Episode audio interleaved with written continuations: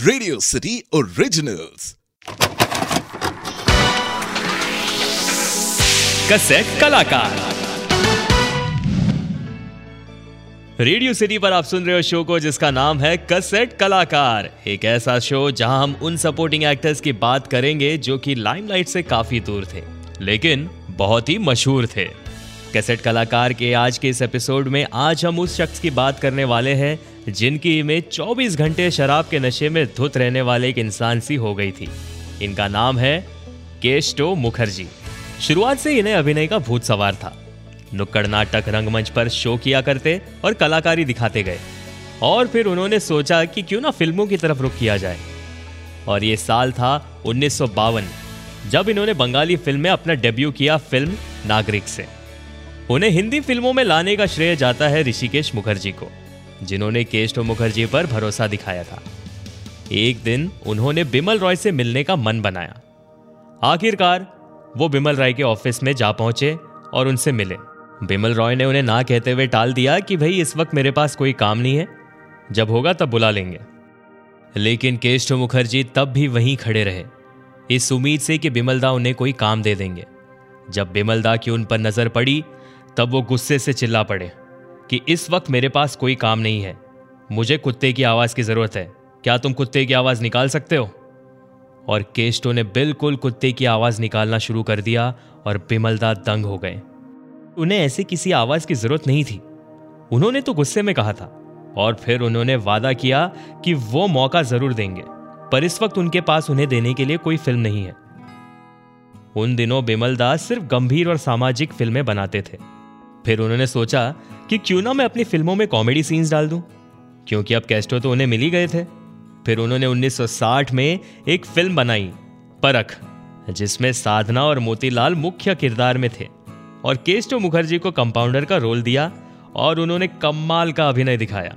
और यहाँ से केस्टो मुखर्जी का सफ़र बिमल रॉय के साथ शुरू हो गया था। 1960 से 1970 तक कई फ़िल्मों का हिस्सा रहे केस्टो मुखर्जी।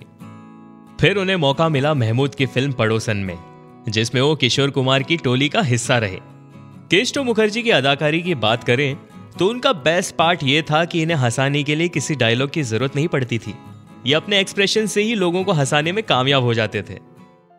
एक दिन, असित सेन एक फैमिली ड्रामा बना रहे थे, माँ और ममता। इस फ़िल्म के लिए उन्हें एक शराबी कैरेक्टर की ज़रूरत थी। उस वक्त असित सेन को जॉनी वॉकर का ख्याल आया। लेकिन उस वक्त जॉनी वॉकर के पास वक्त नहीं था और असीत सेन उतनी फ़ीस भी नहीं दे सकते थे। फिर उनके ख्याल में जगदीप और महमूद आए। लेकिन उस वक्त ये दोनों भी बहुत बिज़ी चल रहे थे। तब को इंसिडेंटली केस्टो मुखर्जी असित सेन के पास आ पहुँचे और काम मांगने लगे। इस पर असित सेन ने कहा कि काम है, लेकिन शराबी कॉमेडियन का है, करोगे? और केस्टो मुखर्जी ने हाँ कह दिया। केस्टो मुखर्जी के दिमाग में सिर्फ़ जॉनी वॉकर का ख्याल आया। कि बिना शराब पिए जॉनी वॉकर बहुत ही खूबी से शराबी का किरदार अदा करते थे, मैं भी ऐसे ही करूँगा। और वो किरदार बहुत ही मशहूर हुआ। तब से उनके लिए शराबी रोल लिखे जाने लगे। कई लोग तो ये समझने लगे कि केस्टो मुखर्जी हकीकत में ही शराब के नशे में धुत रहते हैं। असल ज़िंदगी में केस्टो मुखर्जी बहुत ही सीरियस किस्म के इंसान थे। वो कभी अपने बच्चों को इस इंडस्ट्री में नहीं लाना चाहते थे।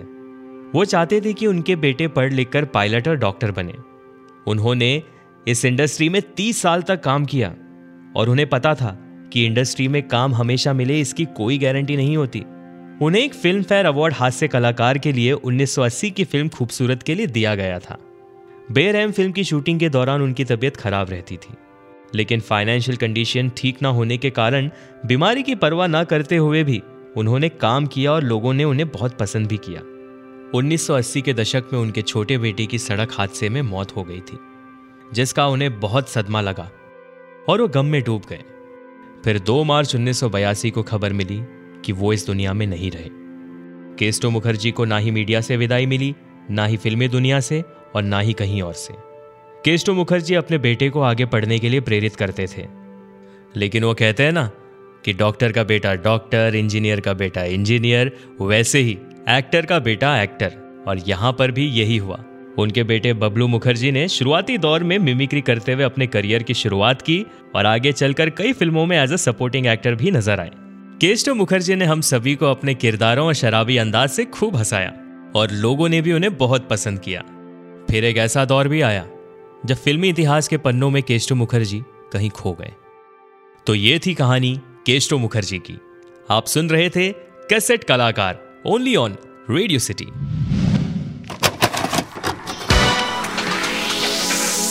cassette कलाकार